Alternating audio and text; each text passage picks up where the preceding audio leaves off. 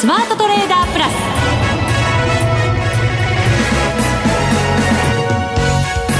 全国のリスナーの皆さんこんにちは。内田まさです。ここからの時間はザ・スマートトレーダープラスをお送りしていきます。この方をご紹介しましょう。国際テクニカルアナリスト福永博之さんです。こんにちは。よろしくお願いします。よろしくお願いします。はいさて今日は日経平均株価が187円85銭安22,090円12銭で引けています。下げ幅を広げて大引けということになりました、はい、そうですね、はい、まあ5番に入ってから特にその下げ幅拡大という特にまあ引け間際でしょうかね、はい、結構売り物に押される展開になりましてえー、まあ流れとしては今日もう皆さんもいろんなところから聞いてるかもしれませんけど、まあ、一つには、明日から、外国人投資家がちょうどイースター休暇入りと。はい、で、結構あの、市場で休場になるところが多いんですよね。はい。まあ、ですので、あの、まあ、昨日まで日経平均株価は5日連投。それからあと、まあ、高値も連日で年初来高値更新という流れでしたので、そうですよね。はい。まあ、ですので、上昇一服という流れかとは思うんですけども、うん、ただですね、ちょっと注意しておかないといけない点が、テクニカル的にはもう、あの、だいぶっていうか、今週に入ってからずっと出ているので。あ、そうですか。はい。なので、ちょっとその話を今日は詳しくしたいなというふうに思います。はい。この後のコーナーで伺っていきます。はい、それでは、番組進めていきましょう。この番組を盛り上げていただくのは、リスナーの皆様です。プラスになるトレーダーになるために、必要なテクニック、心構えなど、今日も身につけましょう。どうぞ最後まで番組にお付き合いください。この番組は、マネックス証券の提供でお送りします。スマートトレーダー計画よーいドンさあ、それでは、福永さんにまずは株式市場の分析からしていただきたいと思います。はい、改めて日経平均株価今日は大引け187円85銭安22,090円12銭。高値を寄り付き直後22,305円63銭をつけた後、5番になりまして、引け間際に22,058円39銭という安値をつけるという動きでした。はい。はい、あのー、まあ、連投の時にはですね、えー、これ、まあ、細かいことだというふうに思われるかもしれないんですが、取引時間中にですね、前日の高値を、まあ、更新するというパターンなんですよね。それじゃないとトレンドが上向きとは判断できないって福永さんね、はい、よく言いますけどね。はい。で、それに加えて、もちろん安値も切り上がっていくっていうパターンになるので、はい、まあそういう意味では、あの、昨日まではまさにそういう動きが、まあ特に日経平均株価ですよね、続いていたと。で、一方で今日の動きを見ますと、あの、まあ、内田さんが今お話してくれた、あの、話してくれたようにですね、やっぱりあの、プラスになる場面あったんですが、結果的に昨日の高値をあの上回ることができず、はい、これは日経平均株価だけではなくてトピックスも同じなんですけど、うん、まあ、その後今日の終値で見ると、5日移動平均線を下回っておいてるんですよね。はい。で、あの、こうした動きを見ますとですね、えー、せっかくこれまで続いた、あの、まあ、上昇トレンドの、そうした、こう、日中の値動きが止まってしまってですね。うん、で、これあの、値幅の範囲内で収まってくれれば何の問題もないんですけど、あの、前日の高値を更新できずに、まあ、昨日の安値、まあ、前日の安値を更新しちゃうという流れになってますので。これ日経平均トピックスともに同じですね。はい、そうですね。えー、ですから、これはやっぱりちょっと一つ警戒が必要になってくると。そうですね。はい。しかも安値は、えっ、ー、と、今週に入ってからの一番安いところまで来ちゃったわけですからね。そうですよね。えー、ですから、週足で見ても、あの、陰線になってるっていうのが、まあトピックスは特に今日そうですよね。まあ陰線、陰線になってますし。そうですね。まだ明日がね、取引あるわけですけれども。はい、そうですよね、えー、で、そうした中でもう一つポイントになるのが、これがあの、今日両指数ともに、まあ日経平均のトピックスを中心にこう見ますけど、この2つの指数ともにですね、あの、5日移動平均線を割り込んで終えていると。あ、本当だ。そうですね。はい。まあもちろんあの、日本線とも上向きなので、まだあの、明日反発してくれて、えー、5日移動平均線を上回る可能性は十分ありますから、えー、まあこちらについては、まあ注意事項という形ではあるんですけど、このままもし5日移動平均線、えー、をですね、下回ったまま、明日もし上回れないとなると、先ほど内田さんの話が実は1週間で見た時のヒントになるんですけど、うん、ちょうど1週間で5日じゃないですか。はい。で、あと5日間の中で、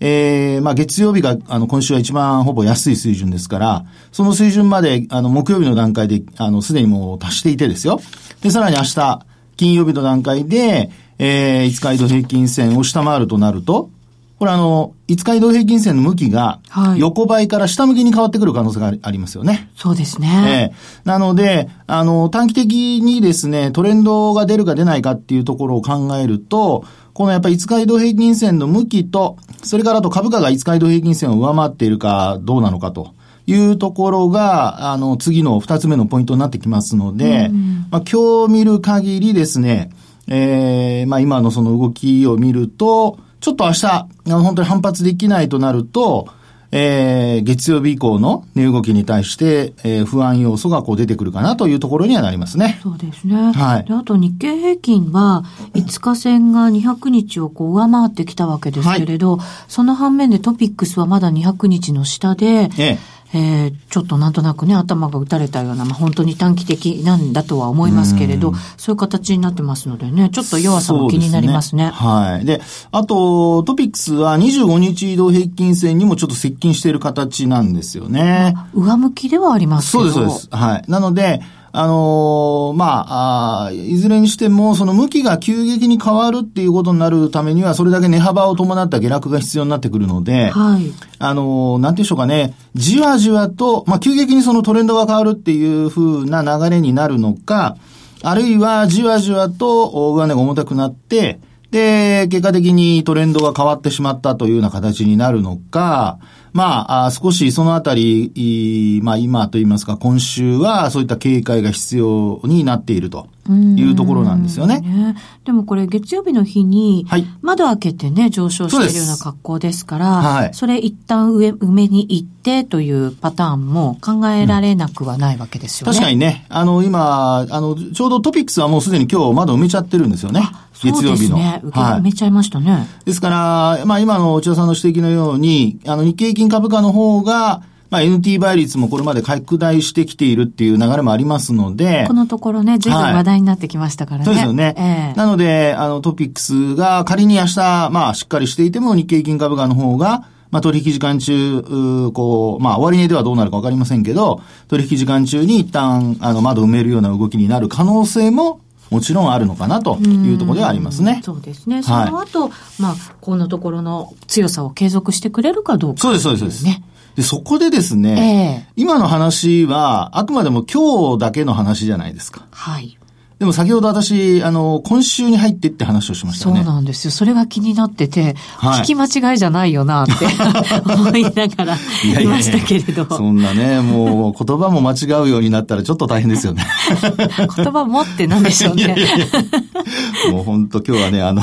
もう大変だったんですよ。なんかあの、バタバタしてスタジオにね、はい、入ってこられましたので、ね、私あの、そうなんです。ね、あの、冒頭ちょっとなんか、あの、にこやかな声で喋りましたのは、あれは、あの、それまで大変だったのをちょっと隠すために 息切れしてましたからね。なんかね、猛ダッシュで入ってこられましたから。はい。すいません。もう本当にね、今日みたいな下げてる日に本当申し訳ないです。いえ、だからこそちょっとね。はい。はい、で、その注意点なんですけど、えー、何がというとですね、これあの、以前にもちらっとお話したことあるんですが、あの、モメンタムっていう、こう、上昇とか下落の勢いですね。はい。で、これを、あの、常にまあ見るようにしているのと、それからあともう一つ、あの、株価水準ですね。うん。で、えー、まずはそのモメンタムっていうところからお話をしますと、はい。あの、モメンタムっていうのは、そのゼロラインというのがあってですね、で、これよりも上であれば、まあ上昇の勢いがあると。で、あの、水準、線で表されてますので、水準がどんどんどんどん切り上がっていけば、これあの上限下限はないので、切り上がっていけば切り上がっていくだけ上昇の勢いが強い。で一方で、ゼロラインを下回ってマイナスになって、で、あの、どんどん低下していくようだと、これも下落の勢いが強いと。で、これでですね、注目しないといけないのは、月曜日窓を開けて、で、なおかつその後上昇が続いたわけですけども、はい、その間、モメンタムは横ばい。そして、昨日の段階ではなんと下向きに転じていたんですね。へえ、そんな動きになってたんですね。そうなんです。で、あの、まあ、実は私もあの、まあ、フリーで見られるようにあの、コメントを一応あの、えー、インベストラストのホームページのところに載せてるんですけど、えー、まあ、そこにもあの、テクニカル分析ということで毎日こう書いてるんですが、もうあの、特にモメンタムの低下が続いているので、あの、注意しないといけませんよと。で特に今日はそういう意味で言うと外部環境で、例えばニューヨークがまあ数ドル安ですよね。はい。で、あと為替にしたって112円の前半から、まあ、111円の86銭ぐらいまでですか、うん、そうですね。はい。ですからまあ、あの、多少円高気味になったといえばなったんですけど、あの、こうした、その、売り圧力というんでしょうかね。まあ、大きく値、値幅を取るような、まあ、一時200円を超えるような値下がりっていうのはですね、まあ、それほど予測できなかったんではないかなと思うんですが、はい、まあ、そうしたモメンタムの低下というのがですね、逆、これまあ逆行現象って言われるもんですけど、まあ、こういうのが発生していたのでですね、あの、今週は、まあ、特にこう、高値掴みをしないようにしなきゃダメなんじゃないのっていうことを、まあ一応ちょっと伝えていたわけなんですけどもね。えー、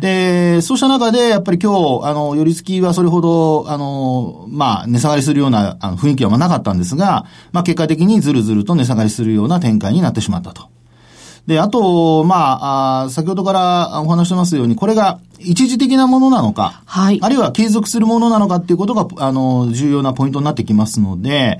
えー、まあ、今この段階で、えー、お話してますように、モメンタムっていうその上昇下落の勢いそのものは、えー、さっきお話ししたニュートラルに当たるゼロラインに近づいてますのでね、下向いてますから、まあこういう状況での押し目買いというのは、実は非常にあの、危険な、うん、まあ、要はゼロラインを下回る途中で買っちゃうかもしれないという。なるほど。はい。はい。ゼロラインを下回ると、あの、これはもう下落の勢いの方が強いということになりますからね。これ、モメンタムだけを見てトレードするっていうのはなかなかないのかもしれませんけれど、はい、参考までに伺うと、そのモメンタムがゼロラインをこう、上抜けてきたぐらいのところで、入っていくっていうやり方がいいんですか、はい、それは、あの、短期的にはいいですね。短期的には。はい。あの、いわゆるスイングトレードで、あの、一週間程度を目指すような、うん、まあ、そういうタームでですね、売り買いをするっていうののエントリータイミングとしては、えー、モメンタムがゼロラインを超えたところで、なおかつ、まあ、トレンドも、あの、上昇トレンドに変わってるような、要は、5日移動平均線を上回って、5日線が上向きに転じているとか、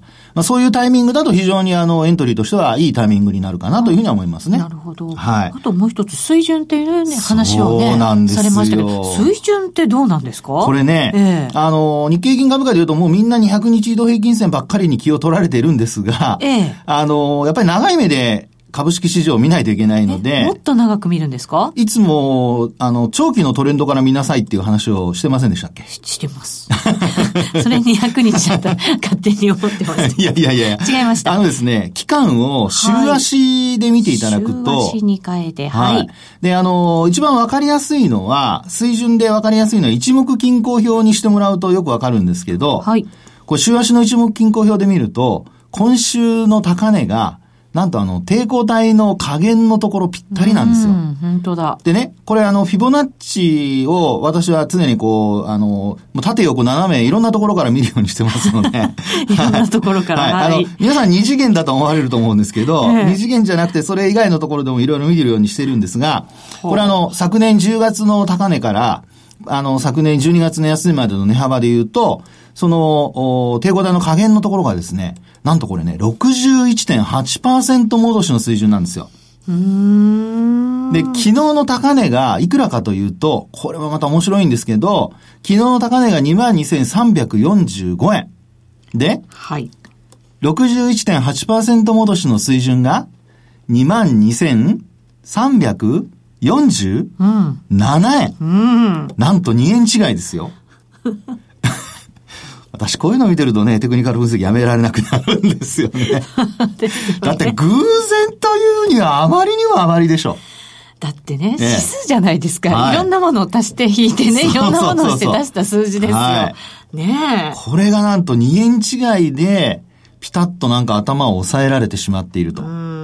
で、なおかつ、水準61.8%戻しと同時に、抵抗体の加減のところがまさにほぼ同じ水準で、本当にそうですね。そこで止まっちゃってるってとこなんですよね。はい。ですから、あの、ちょっとですね、あの、戻りが一服っていうだけであればいいんですけど、これが結果的に一旦そのトレンド転換といいますかね、あの、高値をつけた後の、あの、反落というののきっかけになる可能性があるので、はい。まあ、ここをですね、皆さんちょっと注意して見ておきましょうと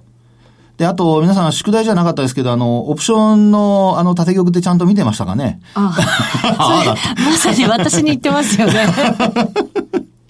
もう本当にですね、日々勉強ですよ、皆さん本当に。なんか今日スタジオに立たされなきゃいけない気分になってきましたけど。そんなことありません。はい。そうですか？大丈夫です。はい。はい、どうだったんですか、動き？これね、ええ、あの、株価は、あの時ほら、2万2千円のプット、うん、コールオプションはい。が、すごく縦玉が1万枚以上あるって話をしてたじゃないですか。はい。で、そうするとやっぱりね、あの、5月切りの、おそうした2万2千円台のオプションっていうのは、縦玉が減ってます。これはね、おそらく利益確定売りではないかなと思うんですけど、はい、あの、1万枚以上あったものが9100枚ぐらいに減ってるんですね。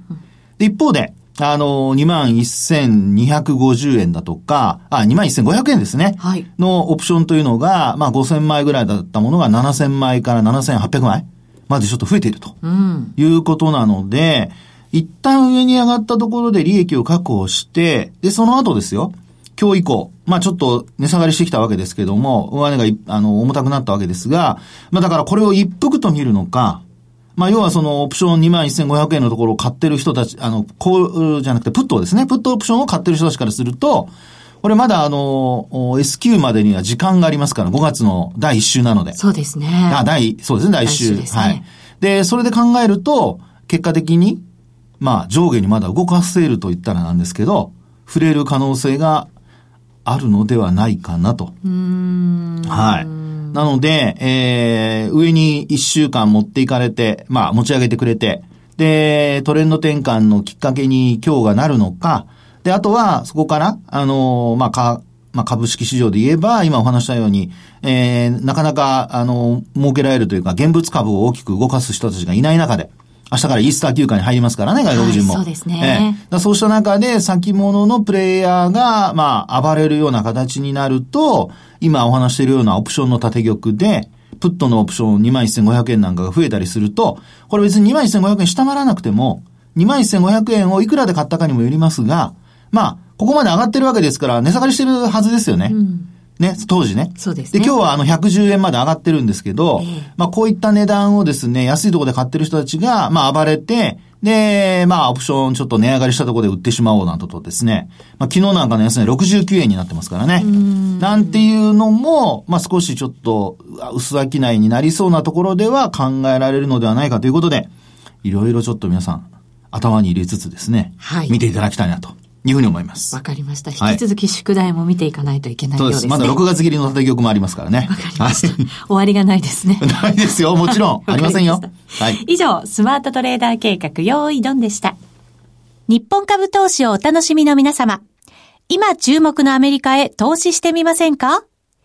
米国株に興味はあるけど、英語だし、知らない企業も多いし、なんだか難しそうだなと思っている方。実はそうではありません。米国株は1株から購入可能。株価は100ドル以下の銘柄が多く、1万円もあれば、あなたも米国企業の株主に。少額から投資でき、始めやすいのが米国株の特徴なんです。多くの企業では、配当は3ヶ月ごとに支払われ、配当金をもらえる楽しみがたくさん。最近は日本でもサービス展開しているアメリカ企業が増えており、日本人にも身近になったことで、米国株投資を始める方が増えています。マネック証券の米国株取引サービスはお得がいっぱい。取引手数料は業界最安水準の税抜きで約定金額の0.45%、業界最安水準の1取引あたり最低5ドルから、特定口座にも対応しており、厳選徴収を選択すれば確定申告は不要。取扱銘柄数はオンライン業界最多の3000銘柄帳。さらにさらに、米国株を初めてお取引されるお客様は、最初の20日間限定で、取引手数料を最大3万円までキャッシュバック。米国株なら、マネックス証券。今すぐ、マネックス証券、米国株で検索。配当金は各企業の業績などにより金額などが変わることがあります。米国株式及び米国 ETF、リート、予託証券、受益証券発行信託の受益証券などの売買では、株価などの価格の変動、外国為替相場の変動など、または発行者などの信用状況の悪化などにより、元本損失が生じることがあります。お取引の際は必ず、契約締結前交付書面を十分お読みください。マネックス証券株式会社、金融商品取引業者、関東財務局長、金賞第165号。ザ・スマートトレーダープラス。今週のハイライト。さあ、それではここからは為替の話です。現在ドル円が111円90銭から91銭あたりで取引されています。はい。はい。えー、ドル円に関しましてはですね、あのまあ、こちらも年初来高値更新。はい。あのまあ、112円台の、えー、10銭前後というのがこれまで高値だったんですが、それを昨日ですかね、一旦、あの、朝方抜いて、はい。で、その後、中国の経済指標の発表があったところで、えー、もう一回、まあ、その高値に、あの、まあ、近づく場面あったんですけど、まあ、結果的には、あの、抜けなかったというような状況でしょうかね。そうですね。はい。やっぱりなかなか簡単には抜かせてくれない水準ですよね。本当そうですよね、で、抜けるとそのまま走るのかっていうのが、やっぱり、まあ、トレードしてる人たちの関心事だとは思うんですけども、まあ、結果的にやはり、あの、なかなか走らなくてですね。で、これは、ファンダメンタルズ、あるいは、こう、材料的には、無入心財務長官の、あの、発言ですかね。えー、まあ、為替を、やっぱり日本の円をですね、あの、監視国にするとかしないとか、あるいは、えー、ドル高になると困る的な発言をしてみたりだとか、はい。まあ、いろいろ、こう、牽制してますのでね。そうですね。はい。ね、まあ、予想はされてたことですけどね。そうです。その通りですよね。で、そうした中で、もう一応高値を取ってきたっていうことは、まあ、それなりに、こう、ドルの強さが評価、あの、されるとこだとは思うんですけど、まあ、こちらもですね、残念ながら、先ほどからお話ししているテクニカルでいうところのモメモメンタムがですね、これもあの、私はあの、モメンタムというのは株も為替も同じ10日を使ってるんですけど、そうですか。パラメーターは10日ですね。はい、はい。で、これ見るとですね、このドル円のモメンタムもずっと下向きなんですよ。そうですか。ええあの、昨日なんか110、まあ終値で見ると112円超えてたんですけどね。それでも、あの、モメンタムそのものは、やはりこう、じわじわと切り下がっていてですね。で、結果的に、あの、まだ今のところは上向きのトレンドが続いてるんですけど、あの、まあ、短期的なトレンドということでは、私はあの、ボリンジャーバンド20日の、あの、移動平均線を使って見てるんですが、まあ、今日あたり見ると、今のところですけどもね、あの、まあ、プラス1シグマを若干こう下回るような、まあ、そういう攻防になってるってとこでしょうかね。そうですよね。これ、はい、あの、ボリンジャーのそのプラス1シグマ抜けたけれども走らないというか、はい、そうです。まあ、それに沿って本当に微妙な動きというか。でね、強い時ですと、プラス2シグマに接近するっていう流れの中で、あの、バンドのプラス1とプラス2の間をこう推移するような、まあ、それでなおかつ、先ほどお話したように、あの、前日の高値をこう、取引時間中に上回ると。ところが今日、残念ながら、112円台の前半で朝方推移してたんですが、昨日のその高値を、に届かず。そうですね。今のところまだですね。はい。まあ、昨日の高値が先ほどお話しましたところで、私が見ているところですと112円の16銭というところなんですが、まあ、そこに届かず、結果的に昨日の安値、111円の91銭というところなんですけど、はい。それを今日、あの、一時下回ると。そうですね。ちょうど今もその水準ですよ。はいそうですよね。うん、ですから、流れとしては、株、まあ特に日本株、それから、まあ連動性というところでは、ちょっとこう、ドル円の動きが薄れてきてはいるものの、まあドル円もちょっとだけ円安に触れそうになったところが続かなかったと。はい。ですから、少しですね、あのー、まあ、こう、巷ではその日経平均株価5日続伸、あとドル円も高値更新というふうな、ちょっとこう、日本株にとってはフォローの風が吹いているというふうな解説がよく聞かれるんですけども、テクニカル的に見ると、実はちょっとピークアウト、ないしは、あの、下向きに変わるかもしれないと。トレンドがね。というのが両方に、まあ、シグナルとして出てますよってことにはなりますかね。ここからのちょっと上ぐらいの水準って112円、113円、まあ、114円まで考えると、はい、本当にここってずっとこう商いが多かったところで、ではい、ものすごくこの辺のこうポジションを持ってそのままだったっていう方もね、多い水準だとは考えられますよね。確かにそうですよね。で、あと、その年始のところで、一旦ロスカットされたりだとか、はい、まあそういう人も中にはいるでしょうから、まあそう考えますと、その時我慢した人たちがもしいたとしたら、余計に、今の内田さんの話のようにですね、もう、あの、早く戻ってきてほしいっていうふうに、もう、あの、待ちくたびれているというか、もう心待ちにしている人たちがたくさんいるかもしれない。そうですね。はい。そういう水準ですよね。そういうところってなかなか戻らないんですよね。ね本当そうですよね。えー、まあですから、一応ですね、今のところは日経金株価もこのドル円も、どちらかというと、まだ、もちろんあの、上向きのトレンドは続いているんですけど、あるいは戻りが続いている段階ではあるんですが、あの、先ほどからお話してますように、えー、トレンドが変わろうとしている、そういう、こう、シグナルが出ていると。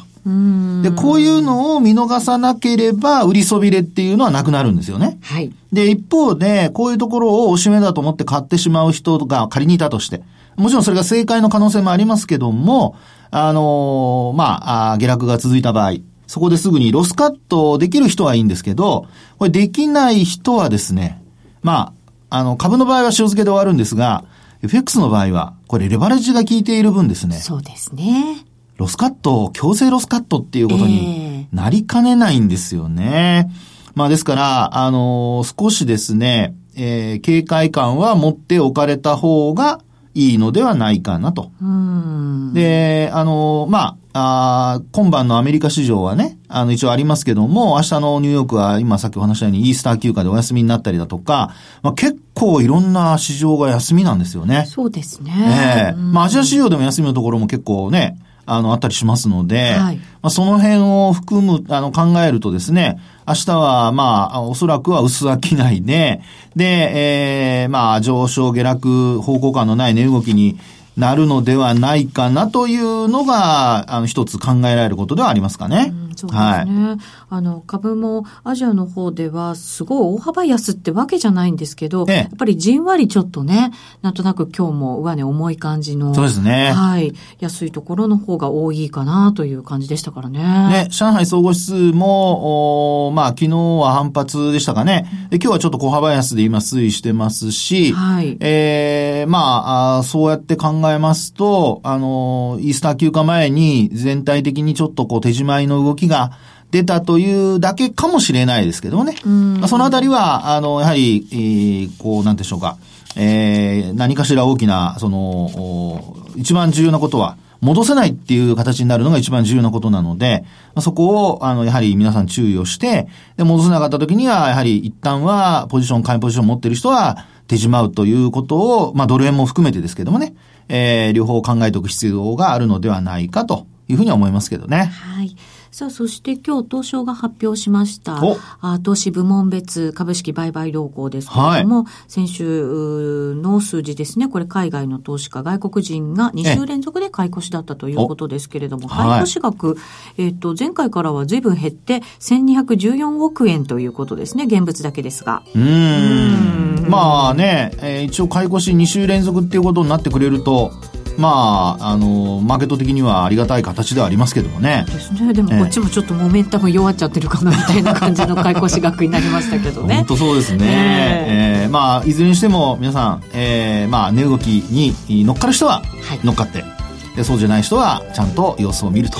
いうふうに、あの、中途半端にやらないことですね。そうですね、はい、メリハリつけてやらないといけないかもしれませんね。わかりました。ここにはなんかホクホクしてる人もいるみたいですね。なんでしょうね、はい、なんか焼き芋みたいに言わないでください、はい、さあそろそろお別れのお時間です。ここまでのお相手は福永博之と内田まさでお送りしました。それでは皆さんまた来週。ま、来週。この番組はマネックス証券の提供でお送りしました。